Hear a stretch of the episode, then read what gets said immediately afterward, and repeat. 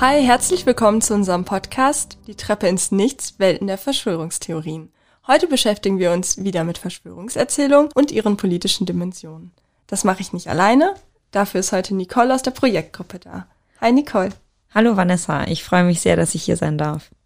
Und wir beschäftigen uns heute dann mit der ganz großen Frage, was machen Verschwörungserzählungen und ihre Konsequenzen eigentlich mit unserer Demokratie? Dann lass uns doch direkt mal starten. Ganz aktuell jetzt in der Corona-Pandemie und in der Corona-Krise begleiten uns ja schon länger Verschwörungserzählungen, Diskussionen dazu in Wissenschaft, Politik, Medien. Ähm, es bekommt sehr viel Aufmerksamkeit und es entsteht gleichzeitig ja auch der Eindruck von einer gewissen Spaltung in der Gesellschaft. Und das hängt natürlich mit der großen Frage zusammen, was macht das eigentlich mit unserer Demokratie? Und da würde ich jetzt erstmal einsteigen und fragen, warum sind denn diese Verschwörungserzählungen gerade aktuell überhaupt so ein starkes Thema? Ja, grundsätzlich muss man sagen, Verschwörungstheorien sind eigentlich immer präsent und in jeder Gesellschaft immer präsent. Aber gerade bekommen sie besonders viel Aufmerksamkeit, weil wir einen bestimmten Anlass haben. Das hat ja sicherlich mittlerweile jeder mitbekommen. Wir stecken in einer Pandemie, in der Corona-Pandemie. Und das ist eine Situation, ähm, die es zuvor noch nicht gab. Und die ist sehr komplex und die löst sehr viel Unsicherheit aus. Und ähm, Menschen möchten natürlich immer, dass diese Unsicherheit irgendwie aufgelöst wird, weil die einfach sicher kontrolliert leben wollen. Aber man muss auch zugeben, die wissenschaftlichen Hintergründe, also diese ganze Biologie, Chemie, ähm, was dahinter steckt, das ist eigentlich relativ schwer zu erfassen, wenn man es nicht gerade studiert hat. Also wenn man nicht gerade Arzt oder Virologe ist. Und da bieten Verschwörungstheorien vermeintlich einfache und logische Erklärungen. Das heißt, diese Theorien sind nicht neu, ne? Die gab es schon immer, aber Corona holt sie jetzt gerade so aus dem Schatten in den Vordergrund rein. Und das wird besonders auffällig bei diesen Protesten und Kundgebungen der Initiative Querdenken. Die Gesellschaft wird plötzlich damit konfrontiert und es gibt wirklich heftige Diskussionen in der Öffentlichkeit, das bekommt man in den Medien mit, aber auch im Privaten, das wird der ein oder andere ja vielleicht schon mal bei der ein oder anderen Familienfeier mitbekommen haben. Ja, und die Debatte zeigt natürlich auch, sonst wäre es eben auch nicht so stark in den Medien, dass die Leute sich daran stören. Also es ist keineswegs so, dass die Verschwörungstheorien akzeptiert sind, sondern sie gelten als unseriös und sie werden auch so ein bisschen stigmatisiert. Da würde sich jetzt mal eine nächste Frage direkt anschließen. Und zwar, wie kann man das denn erforschen oder wie kann man das messen und irgendwie erfassen? Ja, das ist äh, eine Frage der Wissenschaft, also der klassischen wissenschaftlichen Forschung. Das kann man aus ganz verschiedenen Disziplinen betrachten. Also da beschäftigt sich die Soziologie mit, die Psychologie, Politikwissenschaft, Sozialwissenschaft, Geschichtswissenschaft natürlich auch, darf ja hier nicht unerwähnt bleiben. Und im Mittelpunkt steht eigentlich immer die Erhebung und die Auswertung von irgendwelchen Daten. Das sind zum Beispiel Videos oder Schriften, also diese YouTube-Videos, die ja in den sozialen Medien auch häufig verbreitet werden, wie wir schon gehört haben. Und ähm, auch Kommunikationsaufzeichnungen zum Beispiel von Gruppen auf Telegram oder ähm, das beobachtete Verhalten von den Leuten auf Demonstrationen. Häufig wird ja auch das Argument von äh, Anhänger und Anhängerinnen von Verschwörungserzählungen gebracht, dass das überhaupt keine Verschwörungserzählung sei, sondern das seien erstmal Mutmaßungen oder irgendwelche Behauptungen, die irgendwie aufgestellt werden. Wie kann man das denn wiederum unterscheiden? Also was sind vielleicht Behauptungen, was sind Verschwörungserzählungen, weil nicht jede Behauptung ist ja gleich eine Verschwörungserzählung, würde ich mal sagen. Das ist ja auch wichtig, da zu unterscheiden, um irgendwie zum einen glaubwürdig zu bleiben, wenn man sagt, naja, das ist jetzt aber wirklich eine Verschwörungserzählung, die du da verbreitest, ohne aber ja vielleicht auch einer Diskussion einen Abbruch zu tun, indem man vielleicht Behauptungen falsch einordnet oder sowas. Ja, das ist ein ganz guter Stichpunkt. Ich glaube, ich muss erstmal deutlich vorweg sagen, wenn man jetzt an einem Stammtisch sitzt oder mit der Familie am Frühstückstisch und man unterhält sich über Politik und man wirft einfach mal eine Meinung oder eine Behauptung rein, ist man noch kein Verschwörungstheoretiker. Also diese Behauptungen, die man in den Raum stellt, ja, das ähm, gehört irgendwo zum Alltag dazu. Es hat sich so eingeprägt. Aber Verschwörungstheorien sind viel komplexer als Behauptungen. Also Verschwörungstheorien zeichnen sich dadurch aus, dass sie immer eine sehr komplexe Erzählung, ja, wie soll man das sagen, ähm, erfinden, dass sie immer versuchen, Beweise zu liefern, dass auch oft eine politische Absicht dahinter steckt. Und Behauptungen stehen eigentlich eher einzeln. Die sind eher unkontextualisiert und äh, liefern auch keine Beweise und schon gar nicht irgendwie eine umfassende Geschichte drumherum. Ich glaube, an einem Beispiel kann man das vielleicht deutlich machen. QAnon ist ja eine Verschwörungstheorie, die relativ bekannt ist, die auch, glaube ich, hier schon angesprochen wurde. Und das wäre eine gesamte Verschwörungstheorie. Also da erkennen sich alle drei Zeichen. Es ist halt ein Versuch, eine ganz komplexe Geschichte zu erzählen. Da werden viele Beweise angeführt, also vermeintliche Beweise angeführt. Und da steht auch eine politische Absicht hinter. Und ein Gegenbeispiel wäre Trump, ähm, der einfach mal, als äh, er gemerkt hat, dass die Wahl nicht so ausgegangen ist, wie er das gerne hätte, geschrieben hat, ach, die Wahl ist gestohlen. Da muss man sagen, das hat sich hinterher doch auch zu so einer Verschwörungserzählung ähm, ausgebreitet. Aber zunächst war es eine bloße Behauptung, die dann an Dynamik gewonnen hat. Und ähm, ja, das wären, glaube ich, so die wichtigsten Unterschiede. Und wenn wir uns jetzt einmal einer, ich sag mal, individuelleren Ebene zuwenden, würde mich interessieren, sind alle Menschen, erstmal sind alle Menschen vielleicht gleich empfänglich für Verschwörungserzählungen oder gibt es da bestimmte Faktoren, die da vielleicht eine Rolle spielen? Ähm, du sagst das genau richtig. Also es gibt tatsächlich verschiedene Faktoren. Das lässt sich statistisch ermitteln in Befragungen. Und äh, bei diversen Befragungen, da kann man gerne in die Show Notes gucken, da sind alle äh, Quellen aufgezeichnet. Da ist halt rausgekommen, dass äh, psychologisch gesehen Menschen besonders auffällig für Verschwörungstheorien sind, wenn sie sich ohnmächtig fühlen, wenn sie vielleicht einen Machtverlust in ihrem Lebensverlauf erlitten haben, äh, wenn sie schlecht mit Ambivalenz und Unsicherheit umgehen können und wenn sie das Gefühl haben, dass sie auf politische Entscheidungen und auf politische Pro äh, Prozesse keinen Einfluss haben. Und demografisch kann man sagen, dass Männer signifikant anfälliger sind als Frauen, einfach weil Verschwörungstheorien oft Aspekte traditioneller Männlichkeit ansprechen, also zum Beispiel diese kulturell geprägte Rolle des Mannes als Beschützer oder Ernährer der Familie. Außerdem spielt auch das Einkommen eine Rolle. Das geht dann mit dieser Unsicherheit einher. Also ein niedriges Einkommen macht einen auch sensibler für Verschwörungstheorien.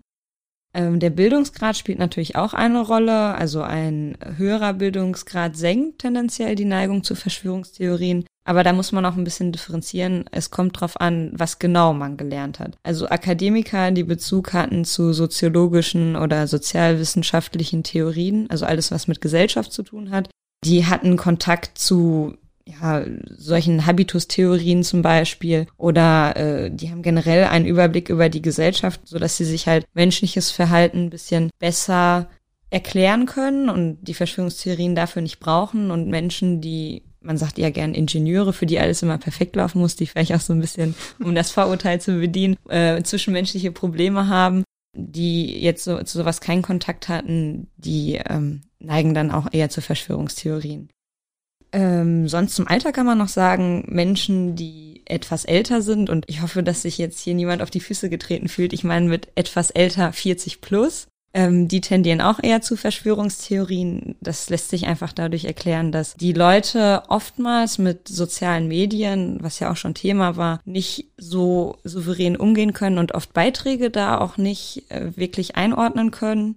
Also insgesamt, um das mal zusammenzufassen, kann man sagen, der Idealmensch, also der am anfälligsten für Verschwörungstheorien ist, der ist eher männlich, hat ein eher niedriges Einkommen, einen eher niedrigen Bildungsgrad, ist eher über 40 Jahre alt und fühlt sich ohnmächtig und unsicher. Aber das ist jetzt natürlich nur so ein typisches Bild. Ja, dann erstmal sorry an alle Ingenieure, aber. Ja, ich hoffe, ähm, ihr seid mir nicht böse.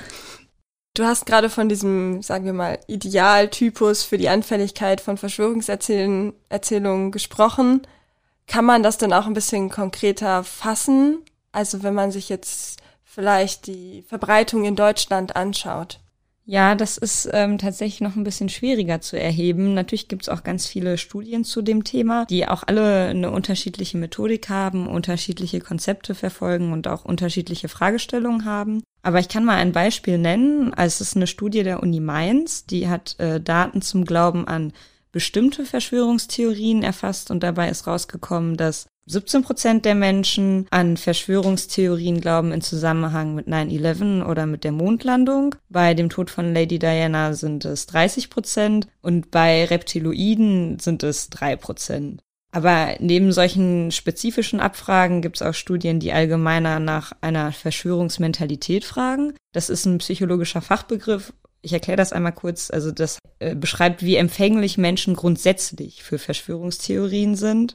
Und ähm, da gibt es eine Studie der Friedrich-Ebert-Stiftung und ähm, da ist herausgekommen, dass 49 Prozent der Deutschen an dunkle Mächte glauben, die die Politik lenken. Und ja, dunkle Mächte hört sich schon so ein bisschen abstrakt an, ungenau. Also darunter kann man natürlich einerseits verstehen Lobbyismus, andererseits Aliens. Und das verdeutlicht natürlich schon, dass einfach die Art und Weise, wie da gefragt wurde, äh, zu unterschiedlichen Ergebnissen führen kann. Insgesamt kann man sagen, dass ähm, den Studien zufolge, wenn man das jetzt so ein bisschen zusammenfasst, 66 Prozent der Deutschen Verschwörungstendenzen haben. Bei circa 20 Prozent sind die stark ausgeprägt, bei 45 Prozent sind die nur so latent, also unterschwellig vorhanden. Und schätzungsweise kann man davon ausgehen, dass so ungefähr ein Drittel der Deutschen für Verschwörungstheorien empfänglich ist, also diese Verschwörungsmentalität haben. Und das sind deutlich weniger als vor 100 Jahren noch und das sind auch deutlich weniger als in Amerika. Genau. Ja, trotzdem zeigen die Zahlen ja schon, dass es eine Verbreitung davon irgendwie gibt. Du sagst, da, das ist weniger als vor 100 Jahren, aber das hat ja trotzdem eine Bedeutung für uns jetzt irgendwie als Gesellschaft auch und vor allen Dingen auch in politischen Dimensionen, was ja heute auch unser Thema hier ist. Du hast zu Beginn gesagt, oder wir haben darüber gesprochen, dass die Querdenken-Initiative so heterogen ist. Und mich würde jetzt interessieren, zum einen kann, also, kann man da sagen, wie stark die Verschwörungsmentalität, du hast das Wort eben äh, eingeführt, deswegen greife ja. ich das mal so auf, wie das da verbreitet ist und ob das auch mit gewissen Dingen vielleicht zusammenhängt, weil du hast eben erwähnt, dass da auch Esoterikerinnen irgendwie mitlaufen und mich würde jetzt interessieren, wie genau das vielleicht auch nochmal dann zusammenwirkt. Genau, Esoterik und Aberglaube sind natürlich genau wie du sagst ähm, in der Initiative Querdenken auch viel vertreten. Und das zeigt sich auch an den Zahlen in der Bevölkerung. Also 14 Prozent der Deutschen glauben an Dinge wie Glücksbringer, Wahrsagerei oder Astrologie. Also das ist auch schon weit verbreitet. Und man kann eigentlich sagen, der Unterschied zwischen Esoterik und Aberglaube auf der einen Seite und Verschwörungsmentalität auf der anderen Seite. In Bezug auf Corona ist das Erstere, also Esoteriker, eher glauben, dass das Virus ein hoffnungsvolles Zeichen für den Beginn eines neuen Zeitalters ist. Und Verschwörungstheoretiker denken eher, dass das Virus äh, als Teil einer ja, globalen Verschwörung der Elite gegen die Gesellschaft zu werten ist. Aber eine zentrale Frage, die ich dann nochmal habe, ist, also wir sind jetzt auf jeden Fall zu dem Punkt gekommen, was ja auch vorher schon total bekannt war, was schon medial auch ähm, viel Aufmerksamkeit auf sich gezogen hat. Diese Verschwörungsmentalität, Verschwörungserzählungen im Kontext von dieser Querdenken-Initiative. Aber kannst du sagen, warum genau die daran glauben? Es ist jetzt vielleicht ein bisschen weit gefragt, aber was erhoffen die sich denn vielleicht auch davon? Warum genau Verschwörungserzählungen oder da sind ja ganz viele verschiedene Verschwörungserzählungen auch, die da irgendwie verbreitet werden und eine Rolle spielen und es würde mich interessieren, warum genau das eigentlich das ist, was da so verbreitet ist. Ja, das hängt natürlich zum einen damit zusammen, dass, ähm, ja, wie am Anfang schon gesagt, Verschwörungstheorien einfach leichte, vermeintlich logische Erklärungen bieten. Andererseits, ähm, ja, ist es schwierig, da genauere Daten zu erfassen, weil das macht man dann natürlich auch wieder mit wissenschaftlichen Studien und ähm, die Befragungen in dem Milieu sind da relativ schwierig, weil natürlich Wissenschaft und Medien, die sich dafür interessieren, generell äh, als ideologisch verblendet äh, dargestellt werden oder ja, empfunden werden und die Befragungen dann halt entweder gar nicht oder vielleicht auch nicht wahrheitsgemäß beantwortet werden. Scham spielt da natürlich auch eine Rolle. Die Studien zeigen, dass Verschwörungsmentalität in der gesamten Gesellschaft sehr verbreitet ist. Das haben wir ja gerade gehört. Und deswegen ist davon auszugehen, dass in diesem Initiative Querdenken-Milieu die Zahl der, der Leute, die an Verschwörungstheorien glauben, besonders hoch ist, einfach weil Verschwörungstheorien da so eine große Rolle spielen.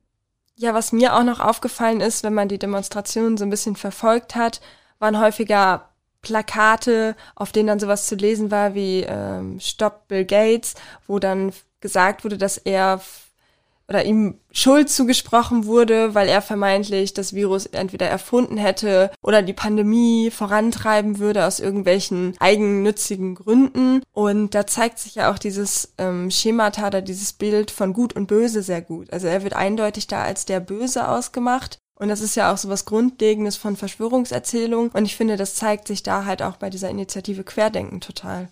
Ja, das stimmt, was du gesagt hast. Das hängt auch mit dem zusammen, was ich eben gesagt habe, mit dieser übermäßigen Bereitschaft, logische Erklärungen zu finden für Dinge, die man auf wissenschaftlicher Ebene vielleicht nicht versteht. Das kann man so unter Hyperrationalität zusammenfassen, also dieses starke Bedürfnis, die in Anführungszeichen Wahrheit mit ähm, ja, logischem Denken zu finden und dann ergeben sich eben diese Verschwörungserzählungen daraus. Und das ist auch der Grund, warum äh, Bill Gates so zum Feind wurde. Also es ist ein ganz klares Feindbild, das hast du genau richtig gesagt. Also die Leute denken in ihrer Verschwörungserzählung, dass Bill Gates natürlich da mit seiner Gates Stiftung auch schon lange an dem Virus geforscht hat, er das deswegen irgendwie freigelassen hat, ähm, dann denken sie, hm, der macht ja auch irgendwie was mit Computern und Chips, ja, dann will der mit der Impfung bestimmt den Leuten irgendwelche Chips implantieren und dann passt das irgendwie so zusammen, auch wenn das vielleicht äh, in der Realität gar nicht der Fall ist.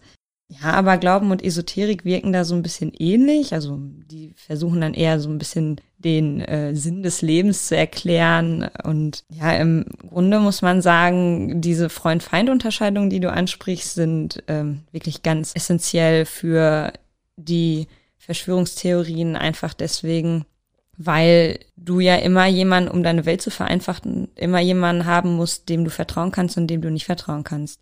Und dann wird in Gut und Böse eingeteilt. Und ähm, das ist quasi so ein ganz klares Schema, wo du dein Handeln dran ausrichten kannst. Also den schließe ich mich an und gegen die anderen bin ich. Ja, und wenn ich jetzt nochmal so den Bogen spanne zu politischer Dimension und Auswirkungen und Konsequenzen davon, das muss man natürlich mit einbeziehen. Wie wirkt sich das denn da aus? Also wie wirkt sich das auch auf eine politische Meinung vielleicht dann aus? Ja, wenn es um Parteipräferenz geht, spielen Aberglauben und Esoterik da weniger eine Rolle. Verschwörungsmentalität ist da schon ausschlaggebender. Also vor allem Menschen, die sich eher rechts oder rechts außen verorten, also eher extremistisch oder radikal, die zeigen bei Befragungen besonders hohe Zustimmungswerte zu Verschwörungstheorien. Allgemein kann man sagen, Bürger oder Bürgerinnen, die das Gefühl haben, nicht anerkannt zu werden, auch politisch keinen Einfluss zu haben und die ihre eigene wirtschaftliche Lage als schlecht ansehen, neigen eher zu Verschwörungsmentalität. Und das weist eigentlich darauf hin, dass ähm, ja Verschwörungstheorien und extremere politische Positionen zusammenhängen, miteinander einhergehen, sich vielleicht auch gegenseitig begünstigen und äh, was jetzt genau was auslöst, also was zuerst da war, das ist nicht immer eindeutig zu klären, aber man kann auf jeden Fall sagen, ähm, da ist auf jeden Fall ein Zusammenhang. Und könnte man dann sagen, dass im Zuge jetzt der Corona-Pandemie, der Corona-Krise und auch dieser vermehrten Diskussion um Verschwörungserzählungen, aber auch dem vermehrten Auftreten oder der größeren Verbreitung, dass das auch zusammenhängt, also die Häufung vielleicht von extremeren politischen Meinungen, Positionen und Verschwörungserzählungen? Ja, das kann man auf jeden Fall so sagen. Also beides begünstigt sich nicht nur, sondern man hat irgendwie dann so eine Spirale. Also die Unsicherheit, die die Corona-Pandemie mit sich bringt, die fördert sowohl extremere Positionen als auch dieses Verschwörungsdenken und dann schaukelt sich das immer weiter auf. Und diese Corona-Demonstrationen sind eine Plattform für einen Schulterschluss zwischen eben diesen verschiedenen Menschen, sowohl Esoterikern als auch Verschwörungstheoretikerinnen und auch Menschen mit extremeren politischen Positionen. Die finden da alle zusammen und alles vermischt sich irgendwie. Und diese geteilte Unzufriedenheit, unabhängig zunächst vom politischen Hintergrund, ähm, wird dann auch teilweise autoritär und gewaltbereit ausgelebt. Also da kann man auch schon eine Gefahr sehen. Ja, Stichwort Gefahr. Und ist das dann auch, wenn man das weiterdenkt, ist das dann auch eine Gefahr für die Demokratie oder anders gefragt, wie gefährlich ist das dann für die Demokratie? Mhm. Das ist eine ganz zentrale Frage und die ist auch tatsächlich nicht so leicht zu beantworten. Also im Prinzip ist bei der Frage das Thema Vertrauen ganz zentral. Also natürlich das Vertrauen der Gesellschaftsmitglieder ineinander und auch das Vertrauen der Gesellschaft in die Politik. Und dieses Vertrauen kann natürlich auch in Misstrauen umschlagen was ja eigentlich prinzipiell erstmal nicht so schlimm ist, auch wenn sich das jetzt vielleicht ein bisschen widersprüchlich anhört. Demokratie lebt ja eigentlich von Streit und Auseinandersetzung. Nur auf diese Weise werden politische Entscheidungen getroffen und es wird auch sichergestellt, dass jeder berücksichtigt wird und alle Teile der Gesellschaft sich irgendwie vertreten fühlen. Demokratie ist also nicht diese ständige Einigkeit, die sich viele vielleicht herbeisehen. Im Gegenteil, ein gewisses Maß an Misstrauen und Streit sind gerade ein Zeichen dafür, dass die Demokratie gesund ist und dass sie gut funktioniert. Man muss sich immer vergegenwärtigen, dass man als Bürger oder als Bürgerin auch Teilhaber der Souveränität ist und dass man auch den gewählten Repräsentanten auf die Finger schaut. Das ist jetzt erstmal nichts Schlechtes und ich denke auch viele würden das sogar als eine bürgerliche Pflicht ansehen. Aber es wird eben dann problematisch, wenn sich das Vertrauen oder dieses Misstrauen eher nicht mehr auf bestimmte Personen bezieht, ähm, sondern auf Institutionen insgesamt, also zum Beispiel die komplette Justiz oder auf das gesamte demokratische System. Wenn man dann sagt, ach, die Demokratie taugt doch eh nichts, da kommt eh nichts Vernünftiges bei rum. Ab da wird's dann gefährlich. Also wenn sich das, ich sag mal, demokratiefreundliche und wichtige Misstrauen verändert oder wenn es umschlägt in so ein grundsätzliches Misstrauen. Was sind denn diese Konsequenzen von diesem, ich sag mal, grundsätzlichen Misstrauen jetzt? Ja, wenn dieses grundsätzliche Misstrauen, wie du es richtig sagst, umschlägt, dann entsteht sowas wie eine Misstrauenskultur. Ich werfe den Begriff jetzt einfach mal rein. Ich erkläre das so ein bisschen. Man hat dann äh, so eine, ein Verständnis äh, von seinem Gegenüber und auch von der Politik, dass jeder eigentlich immer nur auf Fehler des anderen wartet. Und bei Politikern dann halt eben ganz besonders. Also man wartet nur darauf, dass irgendein Fehler passiert, äh, der dann hart bestraft werden soll. Und im Extremfall, das ist jetzt noch nicht der Fall, aber das kann natürlich passieren, werden Politikerinnen so ängstlich und so abwartend, dass sie sich einfach aus dieser Angst heraus, Fehler zu machen, nicht mehr eindeutig positionieren wollen oder nicht mehr eindeutig positionieren können und dann auch keine konstruktiven Entscheidungen treffen. Also in dem Fall würde man von Systemmisstrauen sprechen, für Luhmann-Kenner. Ich denke, das muss an dieser Stelle mindestens einmal rein, weil wir sind ja ein Podcast der Uni Bielefeld. Da darf man natürlich den Luhmann auch nicht vergessen. Dieses Misstrauen, also diese Misstrauenskultur entwickelt sich dann zu einer Dynamik, auch wieder zu einer Spirale, die dann selbstverstärkend wirkt und am Ende ist es soweit, dass die Bevölkerung gar kein Vertrauen mehr schenken kann. Also unter den Mitgliedern nicht, aber auch gerade in die Politik nicht. Und das äh, schränkt die Leistungsfähigkeit dann so weit ein, dass Kritiker dann sagen, okay, wir hatten schon immer recht, die da oben, die kriegen echt gar nichts hin. Ja, diesen Satz hört man ja auch total häufig im Zusammenhang mit Verschwörungserzählungen oder in solchen Kreisen. Und ich finde, das klingt total problematisch, was du gerade beschrieben hast. Und wenn diese Dynamik, ich habe jetzt nochmal überlegt, du hast ja davor diesen Punkt Hyperrationalität angesprochen, also dass so eigene vermeintliche logische Zusammenhänge geknüpft werden. Und wenn sich das noch damit paart, oder ich denke, das spielt ja wahrscheinlich auch total rein, wozu führt das denn dann? Oder was, was, was passiert denn daraus? Das Stichwort ist hier, glaube ich, postfaktisches Zeitalter. Ich denke, das ist äh, etwas, was ich kurz erklären muss. Also als postfaktisch bezeichnet man Denken und Handeln, das nicht mehr an Fakten ausgerichtet ist. Bisher, muss man ja sagen, waren politische Entscheidungen immer irgendwie an wissenschaftliche Erkenntnisse gekoppelt. Also es gibt ja immer irgendwelche Ausschüsse von Experten, die dann beratend tätig sind die halt den Politikern sagen, okay, so und so sehen die Hintergründe aus. Und diese Ergebnisse, die dann da diskutiert wurden, die waren immer die Begründung für die Entscheidung und die waren auch immer so ein bisschen eine Argumentationshilfe, um das der Bevölkerung dann zu vermitteln, warum das jetzt gerade so entschieden wurde und nicht anders. Die Wissenschaft war dann quasi der Modus, auf den man sich geeinigt hat, um äh, das Fundament, also die Basis für diese Entscheidung zu treffen. Ich höre schon, du sprichst auf die Vergangenheit bezogen. Also nehme ich an, das hat sich geändert? Ja, mittlerweile hat sich das geändert. Viele Positionen sind sehr vage geworden. Und das liegt meistens daran, dass wenn man mal eben nur kurz was googelt, also ins Internet schaut, dass man dann immer jemanden findet, der einfach irgendwas anderes behauptet. Das bedeutet, dass was früher mal feststehende Erkenntnisse waren, was jeder so als logisch, als wahr empfunden hat, das wird immer mehr als Meinung verstanden, die halt neben vielen anderen Meinungen auch eine Option ist, aber eben kein Fakt mehr. Und die Wissenschaft wird natürlich auch selber immer komplexer. Und es ist für viele Menschen einfach nicht mehr nachvollziehbar, wie die zu ihren Ergebnissen kommen. Das bedeutet, nach und nach scheidet sie so als Argumentationshilfe aus, weil die Leute einfach ja der Wissenschaft oder den wissenschaftlichen Arbeiten gegenüber so fremd sind, dass es für sie gleichermaßen logisch ist, wenn ein Wissenschaftler sagt, ich habe jetzt eine Studie gemacht nach der und der Methodik und ich bin zu dem und dem Ergebnis gekommen, wie wenn ein Verschwörungstheoretiker sagt, ach guck mal, Bill Gates und Chips und ach Bill Gates und seine Stiftung, das passt ja irgendwie zusammen. Also das wird nicht mehr unterschieden. Das heißt, diese Funktion, die wissenschaftliche Erkenntnisse mal hatten, die verschwindet. Die nutzt der Politik auch nicht mehr so viel, wie das also früher mal der Fall war. Und Verschwörungstheorien werden zum Teil als legitime Meinung anerkannt, die halt auch dann natürlich für deren Absichten, also die Kommunikation der Absichten der Verschwörungstheoretikerin nützlich ist. Man braucht da nur auf dieses Beispiel, das wir vorhin auch schon mal angesprochen hatten mit Trump, der auf einmal geschrieben hatte, ach, die Wahl ist geklaut. Braucht man nur einmal draufschauen und dann sieht man, dass das auch in hohen Kreisen der Politik schon angekommen ist. Also, dass ja. man sich von Wissenschaft distanziert und dass man diese Verschwörungstheorien wirklich nutzt. Ja, also postfaktisches Zeitalter hängt dann eigentlich auch total damit zusammen, dass in Fakten, ich sage mal Fakten an sich, nicht mehr so vertraut wird wie zuvor.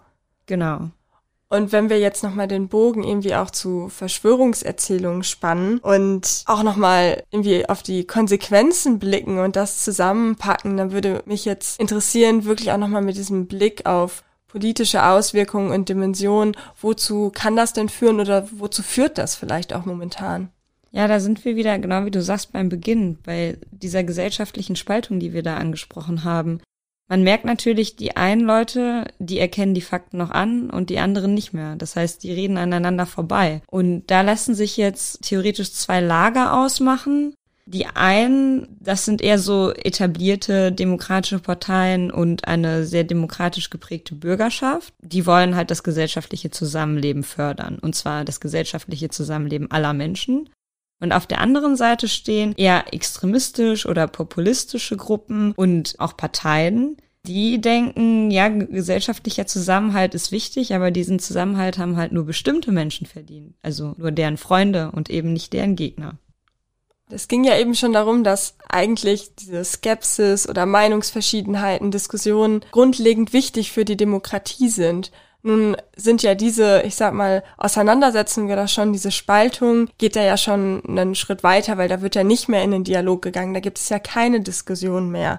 Also macht es das letztendlich ja auch viel gefährlicher für die Politik. Ja, das stimmt leider. Also genau wie du richtig gesagt hast, gesellschaftliche Konflikte sind jetzt nicht automatisch schlimm oder bedrohlich.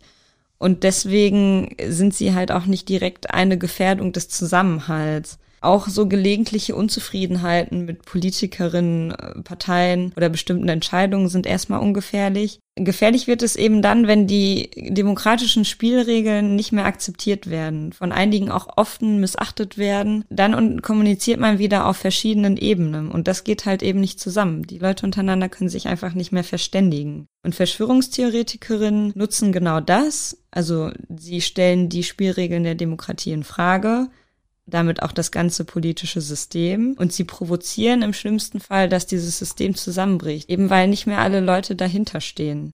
Und das ist ein ganz bedeutender Unterschied zu diesen normalen, in Anführungszeichen, gesellschaftlichen Konflikten, von denen eben die Rede war. Diese Demokratie in Frage stellenden Konflikte, wo alle aneinander vorbei sind, die sind von so einer Qualität und Reichweite, dass sie den Zusammenhalt der Gesellschaft und auch das demokratische System von Grund auf in Frage stellen und dadurch auch gefährden. Also eine normale Unzufriedenheit, die ist auch produktiv, also ne, kann sich auch produktiv auswirken, weil dann einfach Probleme entdeckt werden und Lösungen dafür gefunden werden. Aber wenn das langfristig anhält und wenn auch ein Regierungswechsel nichts daran ändert, kann das zu einer Verringerung eben dieses Systemvertrauens kommen, von dem wir eben gespr gesprochen haben, und dann auch zu einer Delegitimierung der Demokratie. Also es ist ganz wichtig, dass diese zentralen Prinzipien der Demokratie anerkannt werden dass ähm, die Bürgerinnen sich mit der Demokratie identifizieren und dass auch eine gesunde, sage ich jetzt mal, Gesprächskultur stattfindet, dass alle Menschen miteinander reden, damit einfach dieser gesellschaftliche Zusammenhalt nicht ins Wanken gerät. Ja, das klang an einigen Punkten ja schon ziemlich drastisch, was du da gerade ausgeführt hast. Ich frage mich jetzt, wenn man jetzt nochmal gezielter auf die Personen schaut, Personen, sagen wir mal, mit Verschwörungsmentalität oder einer Neigung dazu oder halt auch wirklich Anhänger und Anhängerinnen von Verschwörungstheorien, wie zeigt sich das denn ganz konkret in ihrem Verhältnis zur Demokratie? Also kann man, kann man das überhaupt sagen oder kann man da überhaupt? Ja, ich weiß, was du meinst. Also man kann auf jeden Fall einen Zusammenhang herstellen zwischen dieser Verschwörungsmentalität und äh, negativen Einstellungen gegenüber der Demokratie. Also das ist auf jeden Fall auffällig. Menschen, die offen für Verschwörungstheorien sind, ähm, nehmen halt eine nicht nur kritische, sondern wirklich gegnerische Haltung zur Demokratie ein. Und das Paradoxe ist eigentlich, dass je komplexer und je abstruser diese Verschwörungstheorien werden, desto logischer sie den Menschen erscheinen. Das heißt, sie kommen eigentlich gar nicht mehr da raus, sondern sie graben sich immer tiefer in dieses absolute, vermeintlich logische Denken hinein. Und die Verschwörungsmentalität wirkt äh, einer positiven Einstellung der Demokratie gegenüber deswegen selbstverstärkend entgegen. Also ist das auch eine Dynamik innerhalb von diesen Verschwörungserzählungen, die quasi diese Demokratiefeindlichkeit, die eh schon irgendwie in einem Zusammenhang damit steht, quasi mit befördert. Ja, genau, das kann man so sagen. Also man kann natürlich jetzt nicht sagen, dass alle Verschwörungstheoretikerinnen per se demokratiefeindlich sind. Aber man muss halt schon wirklich feststellen, dass Leute, die sich gegen Pluralität, also ein gemeinsames Zusammenleben ganz verschiedener Menschen aussprechen, dass die äh, natürlich dieses Denken befördern. Einige haben es verdient, mit einbezogen zu werden und andere halt eben nicht. Das heißt, wer eher intolerant ist, der ist auch tendenziell kein Befürworter der Demokratie, weil eben dieses plurale Zusammenleben ein zentrales Merkmal für demokratische Gesellschaften ist. Und wer an eine Verschwörungstheorie glaubt, so kann man das sagen, ist auch häufig empfänglich für weitere Verschwörungstheorien. Wir haben ja eine Auswahl, glaube ich, schon in Folge zwei von verschiedenen Verschwörungstheorien kennengelernt. Und diese Mischung aus verschiedenen Theorien, auch wenn die sich teilweise widersprechen, äh, die zersetzen das Vertrauen in die Politik, in Institutionen, ähm, in Journalisten, aber auch in andere Mitbürger. Und das ist eben das Gefährliche, was die Gesellschaft auseinanderreißt. Das sind ja ziemlich viele Punkte, die da dann zusammenwirken und die auch drastische Konsequenzen haben können. Und jetzt anschließend wäre dann noch meine Frage, wenn man von diesem, dieser Einstellung zur Demokratie sich mal, sagen wir mal, der Praxis zuwendet, also so einer demokratischen Praxis, sage ich jetzt mal, nämlich dem Wählen. Spiegelt sich das darin dann auch wieder? Ja, also man kann schon sagen, dass die Einstellung zu Verschwörungstheorien auch wahlentscheidend wirkt. Das kann auch so weit gehen, dass die Leute sagen, okay, ich erkenne die Wahl jetzt als Teil des demokratischen Prozesses gar nicht mehr an. Ich akzeptiere das einfach nicht mehr, um meine Meinung auszudrücken. Andererseits kann es aber auch sein, dass gerade animiert wird, äh, in der Szene Parteien zu wählen, die antidemokratische Züge haben, die auch die Inhalte vermitteln und die politischen Absichten versuchen durchzusetzen, die diese Personen eben innehaben. Ein Beispiel dafür ist die Partei Die Basis. Ich denke, das ist jetzt ein bisschen zu komplex, um das jetzt mal eben schnell zu erläutern, aber wenn ihr euch da näher für interessiert, dann könnt ihr gerne mal in die Show Notes gucken, da haben wir euch einen kleinen Text zusammengefasst. Man muss aber auch sagen, neben dem Wählen ist natürlich halt auch demonstrieren eine Art von politischem Engagement. Das heißt, Verschwörungstheoretikerinnen greifen dann tendenziell eher zum Demonstrieren als zum Wählen. Ja, das, also das Demonstrieren ist ja an sich auch total wichtig in einer Demokratie. Und das hast du ja eben auch schon deutlich gemacht, dass aber teilweise diese Dinge, die wichtig und selbstverständlich sind für eine Demokratie, dann auch durchaus umswitchen können und problematisch werden können. Und wenn man die mediale Berichterstattung auch so ein bisschen verfolgt hat, ist es ja auch schon aufgefallen, dass sich das Gewaltpotenzial verstärkt hat, dass es mehr zu Angriffen und Ausschreitungen gekommen ist. Ja, das stimmt. Also das ist jetzt quasi die Frage nach ob die Verschwörungsmentalität an sich auch die Bereitschaft, Gewalt anzuwenden, erhöht. Ja. ja, hast du auf jeden Fall richtig erfasst. Also man kann jetzt nicht sagen, dass jeder, der auf diesen Demonstrationen mitläuft, automatisch auch ein Gewalttäter ist. Das natürlich nicht. Aber ähm, die Studien zeigen halt eben auch, dass eine höhere Bereitschaft an Verschwörungstheorien zu glauben auch mit einer höheren Be äh, Gewaltbereitschaft einhergehen kann. Es ist halt eben kein Zufall, dass Menschen, die Verschwörungstheorien anhängen, gleichzeitig auch eher in extremistischen oder radikalisierten politischen Lagern zu verorten sind. Also da schon ein Zusammenhang da in extremen Fällen. Also könnte man jetzt sagen, dass gerade diese ähm, Verschwörungsmentalität oder diese an, das Anhängen an Verschwörungstheorien als eine Art Radikalisierung wirkt, auch hinsichtlich des Gewaltpotenzials, wie wir es jetzt bei der Querdenkeninitiative vielleicht gesehen haben? Ja, auf jeden Fall. Da ist ein Radikalisierungspotenzial da. Also Verschwörungstheorien sind natürlich zentrale ähm, Mittel, um Ziele zu formulieren, um Mitglieder zu mobilisieren und um das eigene Handeln zu begünstigen oder zu begründen. Und da muss man sagen, greifen natürlich diese extremistischen Akteure ganz besonders gerne drauf zu. Das gilt natürlich für verschiedene Gruppen, also Al-Qaida oder Hamas, auch rechtsextreme Gruppen, Reichsbürger, NSU, linksextreme Gruppen, die RAF oder auch einzelne Täter aus radikalisierten Milieus. Alle diese Gruppen bedienen sich gerne den Verschwörungstheorien so als Mobilisierungsmittel. Aber man kann anhand politikwissenschaftlicher Forschung drei zentrale Elemente ausmachen, die ähm, als Radikalisierungsbeschleuniger wirken. Und das sind vor allem erstens ein verschärftes Freund-Feind-Denken, also die klare Unterscheidung, okay, wer will mir Gutes, wer will mir Böses. Zweitens äh, eine Delegitimation von Gegnern und auch Kritikern. Also man sagt, okay, die Leute, die gegen mich sind oder die Leute, die mich kritisieren, das sind meine Gegner. Und auch eine Gewaltnotwendigkeit, weil man ja denkt, die eigene Position ist die richtige, die möchte ich gerne durchsetzen. Leute stehen mir da im Weg, okay, dann muss ich halt zur Not Gewalt anwenden diese drei Elemente stehen halt in einem engen Zusammenhang und die verstärken sich auch gegenseitig. Auf diese Weise radikalisieren sich Leute dann. Ja, das ist dann ja auch dieses Feindbild, was wir ja auch am Anfang schon mal thematisiert haben und angesprochen haben, was da eine große Rolle spielt. Aber gleichzeitig, so ist zumindest mein Eindruck, ist es nicht so, dass nur gesagt wird, okay, das ist der Feind, wir sind irgendwie die Guten, sondern gleichzeitig wird sich auch irgendwie als eine Art Opfer von vielleicht auch dieser vermeintlichen Gewalt, sage ich jetzt mal, angesehen. Und das ist ja auch dann ein ganz zentraler Moment, dass man irgendwie auf der einen Seite vielleicht so ein bisschen Held oder Heldin ist, weil man vielleicht diese vermeintliche Verschwörung da aufgedeckt hat, aber man ist zeitgleich auch Opfer davon. Also es gibt eine vermeintliche Macht, die kontrolliert, die wahrscheinlich dann auch schon lange kontrolliert und das irgendwie allumgreifend ist und das ist ja immer so ein zentrales Moment auch von Verschwörungserzählungen. Und ich finde, das zeigt sich total gut mit an dem, was du gerade als ähm, Faktoren für diese Radikalisierung mit aufgezeigt hast. Genau. Ja, du sprichst da von diesem Begriff heroisches Opfer, also diese doppelte Rolle. Ja. Einerseits, ach, ich bin jemand, der wird hier unterdrückt, ich bin das Opfer, ich lehne mich dagegen auf und dadurch werde ich zum Held.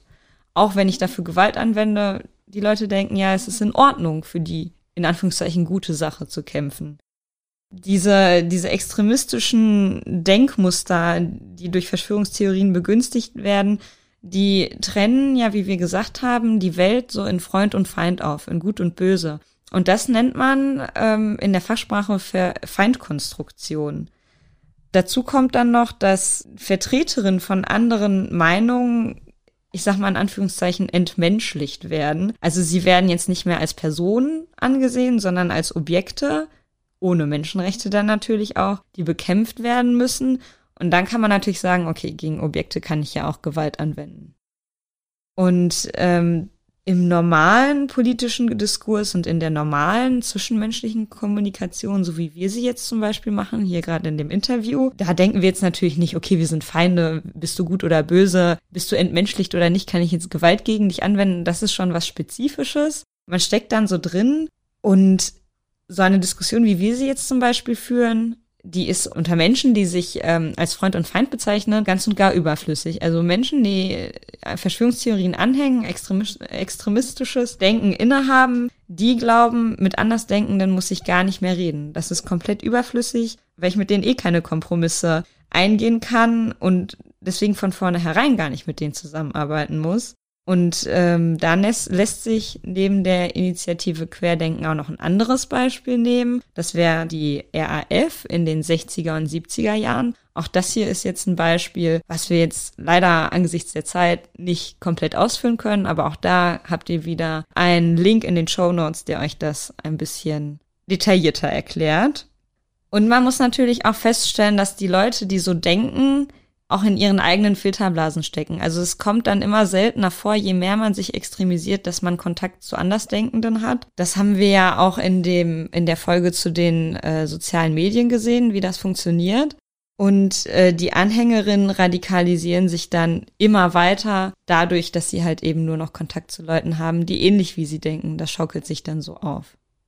Ja, ich fand den Punkt total spannend, den du aufgemacht hast mit der Diskussion, auch den Vergleich zu unserer Diskussion gerade, weil wir sehen diese Diskussion oder dieses Gespräch ja auch überhaupt erstmal als notwendig an. Das würde da ja wegfallen. Auch selbst wenn wir uns in einigen Punkten jetzt einig sind, so ist zumindest mein Eindruck, dass diese Diskussion auch unter Anhänger und Anhängerinnen gar nicht so stark stattfindet, dass sich gar nicht mehr damit auseinandergesetzt wird, so stark, was du schon meintest, was diese Querfront auch irgendwie mit ausmacht. Was wollen wir letztendlich ganz konkret oder was sind unsere konkreten Kritikpunkte, sondern es geht erstmal um das Dagegen, was ja auch mit dem Feindbild dann zusammenhängt.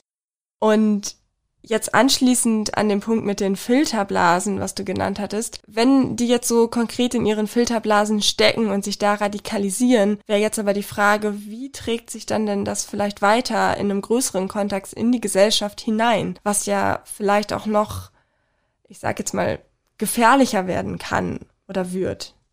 Ja, das ist auf jeden Fall denkbar, dass sich ähm, diese extremistischen Gedanken in weiten Teilen der Gesellschaft ausbreiten, auch wenn das jetzt noch nicht der Fall ist, sieht man aber schon, dass ähm, es zumindest zunimmt. Das sieht man auch daran, dass äh, an diesen Demonstrationen gegen die Corona-Maßnahmen sehr viele Leute teilgenommen haben, die vielleicht in Bezug auf andere Sachen nicht unbedingt auf die Straße gegangen wären. Also es ist ja nicht akzeptiert, dass ich plötzlich neben Menschen stehe und die gleichen Parolen rufe, die dann irgendwelche Reichsflaggen umherschwenken oder die gewaltbereit sind. Das ist äh, jetzt relativ neu und ähm, Jetzt gerade in Bezug auf die Initiative Querdenken kann man sagen, hier schließt sich der Kreis zu der Eingangsfrage, die wir hatten. Äh, trotz dieser verschiedenen Hintergründe, genau wie du gerade richtig sagtest, ähm, gehen verschiedene Leute auf die Straße, weil sie dagegen sind, nicht weil sie für etwas sind. Sie demonstrieren nicht für ihre Ziele, sondern sie demonstrieren gegen die Elite, gegen die Herrschenden, gegen irgendwas, was ihnen nicht passt. Und das reicht auch schon aus, dass man das einfach akzeptiert, neben Extremisten herzulaufen, dass man es akzeptiert, neben Esoterikern herzulaufen. Und dann kommt dieses seltsame Bild, das du am Anfang angesprochen hattest, von Reichsflaggen, LGBTQ-Fahnen oder ähm, Umweltschutztransparenten zustande, was ja eigentlich gar nicht so richtig zusammenpasst. Also es erklärt sich alles über die Verschwörungstheorien als Bindeglied. Und das ist das Neue, das ist das Gefährliche ich kann jetzt nicht sagen, dass die Protestierenden wahrscheinlich irgendeine Revolution fertigbringen. Also das ist eher unwahrscheinlich, dass sie irgendwie versuchen, das System gewaltsam umzustürzen. Also so weit sind wir jetzt noch nicht. Aber diese, diese Gedanken fließen immer latent so ein bisschen in die Gesellschaft ein. Und das ist halt, wie wir gerade gehört haben, nicht besonders gut für unsere Demokratie. Ja, auf der einen Seite beruhigend, dass du sagst, wir stehen nicht kurz vor einem Umsturz durch ja. diese Menschen, aber auf der anderen Seite natürlich total besorgniserregend. Und dann wäre total wichtig zu wissen, was könnte man denn vielleicht dagegen tun oder vielleicht auch dafür tun, damit die Menschen vielleicht jetzt ein bisschen platt vielleicht ausgedrückt mehr Vertrauen haben. Erstmal müssten wir uns alle bewusst werden, dass die Demokratie, in der wir leben, ein System ist, das unsere Grundrechte schützt und das auch unsere Freiheit schützt. Auch wenn das System sehr abstrakt ist, es ist halt nicht greifbar, aber das ist eigentlich nur ein Schutzmechanismus, das jedem Einzelnen seine Freiheit zusichert. Und diese Proteste, die sich dagegen richten, die muss man ernst nehmen. Man sagt natürlich auch oft, okay, mit diesen Leuten kann man gar nicht mehr reden. Wir haben ja auch gerade gehört, okay, man redet irgendwie aneinander vorbei, weil man sich gegenseitig nicht akzeptiert. Aber wenn man die Demokratie schützen möchte, und das betone ich jetzt mal ganz stark, dann darf man diese Leute nicht ignorieren. Man darf sie halt auch nicht selber zum Feind erklären, weil man sich dann eben auf die gleiche Ebene runterbegibt. Und die Forschung zeigt, diese Freund-Feind-Unterscheidung darf nicht unterstützt werden, sondern wir müssen versuchen, den gesellschaftlichen Zusammenhalt wiederherzustellen, indem wir die Leute ernst nehmen, indem wir immer wieder versuchen, mit ihnen darüber zu reden und auch nicht locker lassen. Man darf sie halt einfach nicht ignorieren. Natürlich läuft hierzulande nicht alles einwandfrei und es ist auch gar keine Frage, dass man auch gegen alles, was einen stört, protestieren müssen darf. Aber man kann die Politik kritisieren, nur die Demokratie möchte auch gepflegt werden. Also auch wenn es vielleicht anders aussieht, das ist gar keine Selbstverständlichkeit und das ist auf jeden Fall was, was es zu schützen gilt. Eigentlich ist es einfach schon total das schöne Schlusswort. Ich würde sagen, es hat sich gezeigt, wie wichtig es ist, sich mit den politischen Dimensionen auseinanderzusetzen. Und ich danke dir, dass du heute hier warst. Ja, danke, dass ich hier sein dürfte. Hat mich sehr gefreut.